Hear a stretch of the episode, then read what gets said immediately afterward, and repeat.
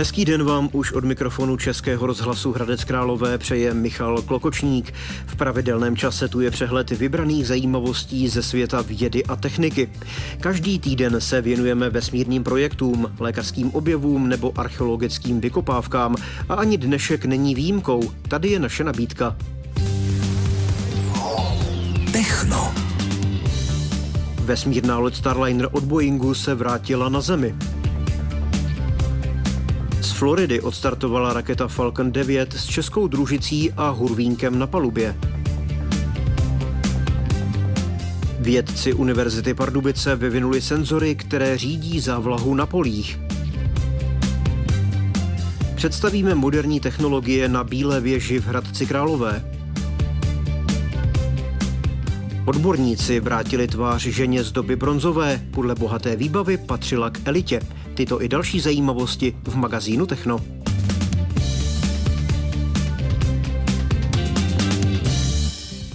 Vesmírná loď Starliner od společnosti Boeing se ve čtvrtek brzy ráno vrátila na Zemi. Na palubě lodi, která uskutečnila zkušební let a v budoucnu by měla sloužit jako taxi pro astronauty, byla jen figurína. Podle představitelů NASA byl let mimořádně úspěšný. Podle agentury AP byla cesta z Mezinárodní vesmírné stanice, ke které se loď připojila minulý týden, poměrně rychlá. Po zhruba čtyřech hodinách kapsule přistála v areálu americké armády ve státě Nové Mexiko, a to za použití tří padáků a šesti airbagů. Při cestě do vesmíru i zpět na Zemi loď převážela několik stovek kilo zásob a materiálu. Pro Starliner se jednalo o druhý zkušební let. Ten první v roce 2019 selhal a loď se musela vrátit předčasně na Zemi. Při zkušebním letu Starliner převezu posádce vesmírné stanice některé zásoby.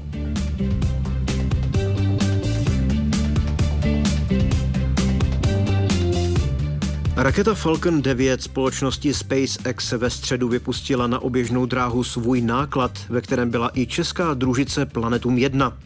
Její součástí je vedle kamer, čidel a vysílaček také miniaturní skleněná loutka Hurvínka.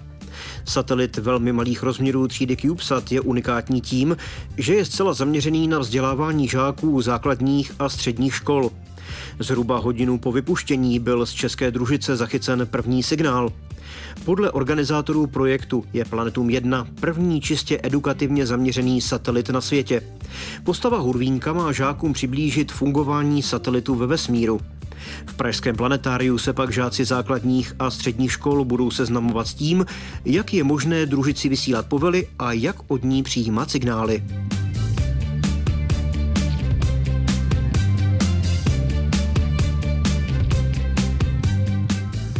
Vědci Univerzity Pardubice vyvinuli chytré senzory, které na polích efektivně řídí závlahu. Novinka měří vlhkost i teplotu půdy a tím pomůže zemědělcům k úsporám a vyšší produkci. Novinka je z oblasti materiálového tisku. Senzory se tisknou na dřevo, jsou podle odborníků levnou a ekologickou variantou. Výroba chytrých senzorů je velmi rychlá. Za hodinu jich je možné natisknout stovky až tisíce. Tisk chytrých senzorů na dřevo je novinka. Tým chemika Tomáše Sirového proto žádá o evropský patent. Na projektu Smartfield, jehož výsledkem jsou nové chytré senzory do půdy, spolupracuje Univerzita Pardubice se Západočeskou univerzitou v Plzni, Centrem organické chemie a výzkumným ústavem rostlinné výroby Jevíčko a také firmou Agrospol Knínice. Posloucháte Techno. Aktuální informace ze světa vědy a techniky. Je jen málo světových vynálezů, které jsou využitelné v tak rozdílných oborech lidské činnosti, jako je laser. Setkáváme se s ním v lékařství, stavebnictví, elektronice, ale také v základním vědeckém výzkumu, kde laserové paprsky pomáhají zjišťovat vlastnosti nových materiálů a výrobků. V roce 1962 experti spustili první laser. Jak vlastně vzniká a díky čemu může snadno měnit barvu, to zjišťovala kolegyně Eva Kézrová.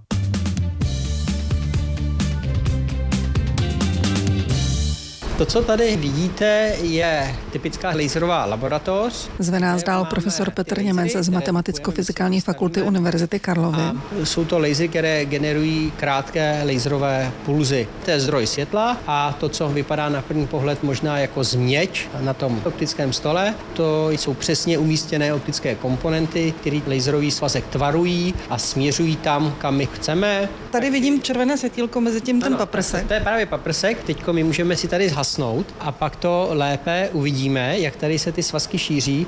Teď jenom budu měnit vlnovou délku a jenom se čistě esteticky dívejte. No, bylo to krásně červené. Teď vidíte, že teď je to zelené my tady vlastně jsme schopni měnit barvu ve viditelné spektrální oblasti, to znamená všechny barvy, které vy znáte z duhy, jsme schopni tady vyvolat. My tady například měníme teplotu v těch kryostatech, můžeme přikládat magnetická pole, elektrická pole, můžeme dělat mechanické napětí, či opravdu my ty vzorky, materiály trápíme ze všech možných směrů, zkoušíme, jak oni reagují a tím se zjišťuje, co přesně se v těch vzorcích děje. Z laboratoře Matematicko-fyzikální fakulty Univerzity Karlovy na Praze 2 jsme se teď přesunuli do laserového centra Eli Beamlines v Dolních Břežanech. S Lucí Koubíkovou jsme v hale, kde je jeden z největších laserů vůbec na světě. My používáme svazek v této části o velikosti 5x5 cm. Na konci laseru už je podstatně větší. Vidíte obrovská zrcadla, které musí pokryt svazek, který má 21x21 cm. Každý laser obsahuje nějaký krystal, materiál a zdroj záření. Takže my vlastně dodáváme elektrickou energii do laserového média, které má speciální vlastnosti vhodné pro generování záření na té dané vlnové délce a za určitých podmínek ten materiál začne generovat záření, které se nejjednodušší formě soustavou dvou zrcadel začne jednotlivými průchody přes to médium zesilovat. Like si určitě položí otázku, jak je možné, že něco, co rozřeže třeba železnou traverzu, zároveň odstraní bezbolestně bradavice a ještě ke všemu vytiskne nějaký text. Čím se to liší? Z hlediska vlnových délek, dálky trvání impulzu, od minimálních, právě to jsou ty femtosekundy, která tady generujeme my a které jsou třeba perfektní pro laserové operace očí, až k nepřetržitému záření, to jsou potom kontinuální lasery, vynikající třeba právě na řezání. Laser je neuvěřitelné množství zařízení s velice rozdílnými vlastnostmi a díky tomu se dá využít skoro v libovolném oboru pro nejrůznější lidské činnosti.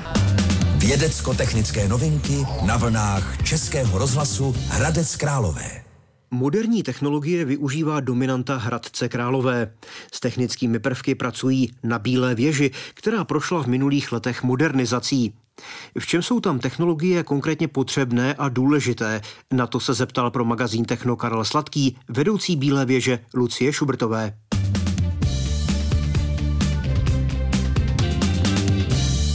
Je vybavená moderními technologiemi, je tam spousta moderních interaktivních prvků, tak aby právě byla zajímavá nejen pro dospělé, ale aby jsme zaujali i děti.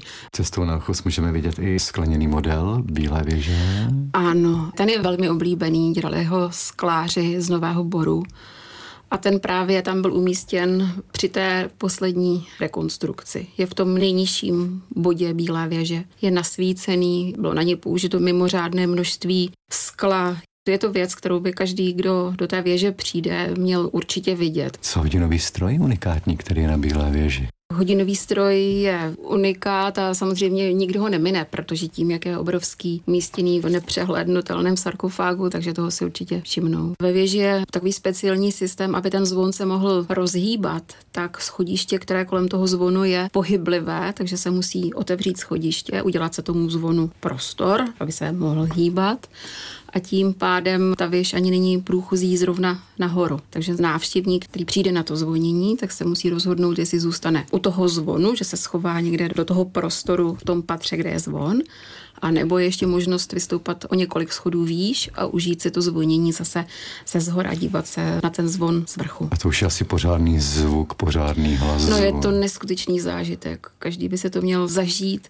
A ještě bych i doporučovala z vlastní zkušenosti, aby se vrátil víckrát, aby si užil to, jak je to pocit, když stojíte u toho zvonu blízko při tom zvonění právě na tom jednom patře. A potom je to úplně něco jiného, když stojíte nad tím zvonem a díváte se z výšky a vidíte, jak se ten zvon hýbe. Je to úplně neskutečný zážitek. Techno. Neznámé novinky na známých frekvencích. Odborníkům se podařilo rekonstruovat podobu ženy, která žila ve starší době bronzové a její hrob, odkrytý v Mikulovicích u Pardubic, vynikal mimořádně bohatou výbavou. Unikátem je například jantarový náhrdelník se stovkami korálků. Žena se světlou pletí a hnědýma očima ve své době patřila k elitě. Několik skupin kostrových hrobů odkrývali archeologové u Mikulovic v letech 2007 až 2009. Záhy se ukázalo, že pohřebiště je mimořádně bohaté na pohřební výbavu. Výzkum přinesl řadu informací o době kolem roku 2000 před naším letopočtem, kdy se rozvíjela ve střední Evropě bronzová metalurgie a dálkový obchod. V této klíčové době patřilo území dnešních Čech, spojované s takzvanou unětickou archeologickou kulturou, spolu s oblastmi Jižní Anglie a jihovýchodního Španělska k nejvyspělejším oblastem evropského kontinentu a jeho tehdejší obyvatelé udávali po několik staletí tón společenskému, hospodářskému a politickému vývoji celé širší střední Evropy.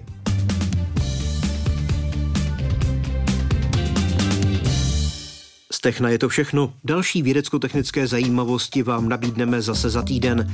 Od mikrofonu Českého rozhlasu Hradec Králové vám hezké dny přeje Michal Klokočník. Mějte se dobře.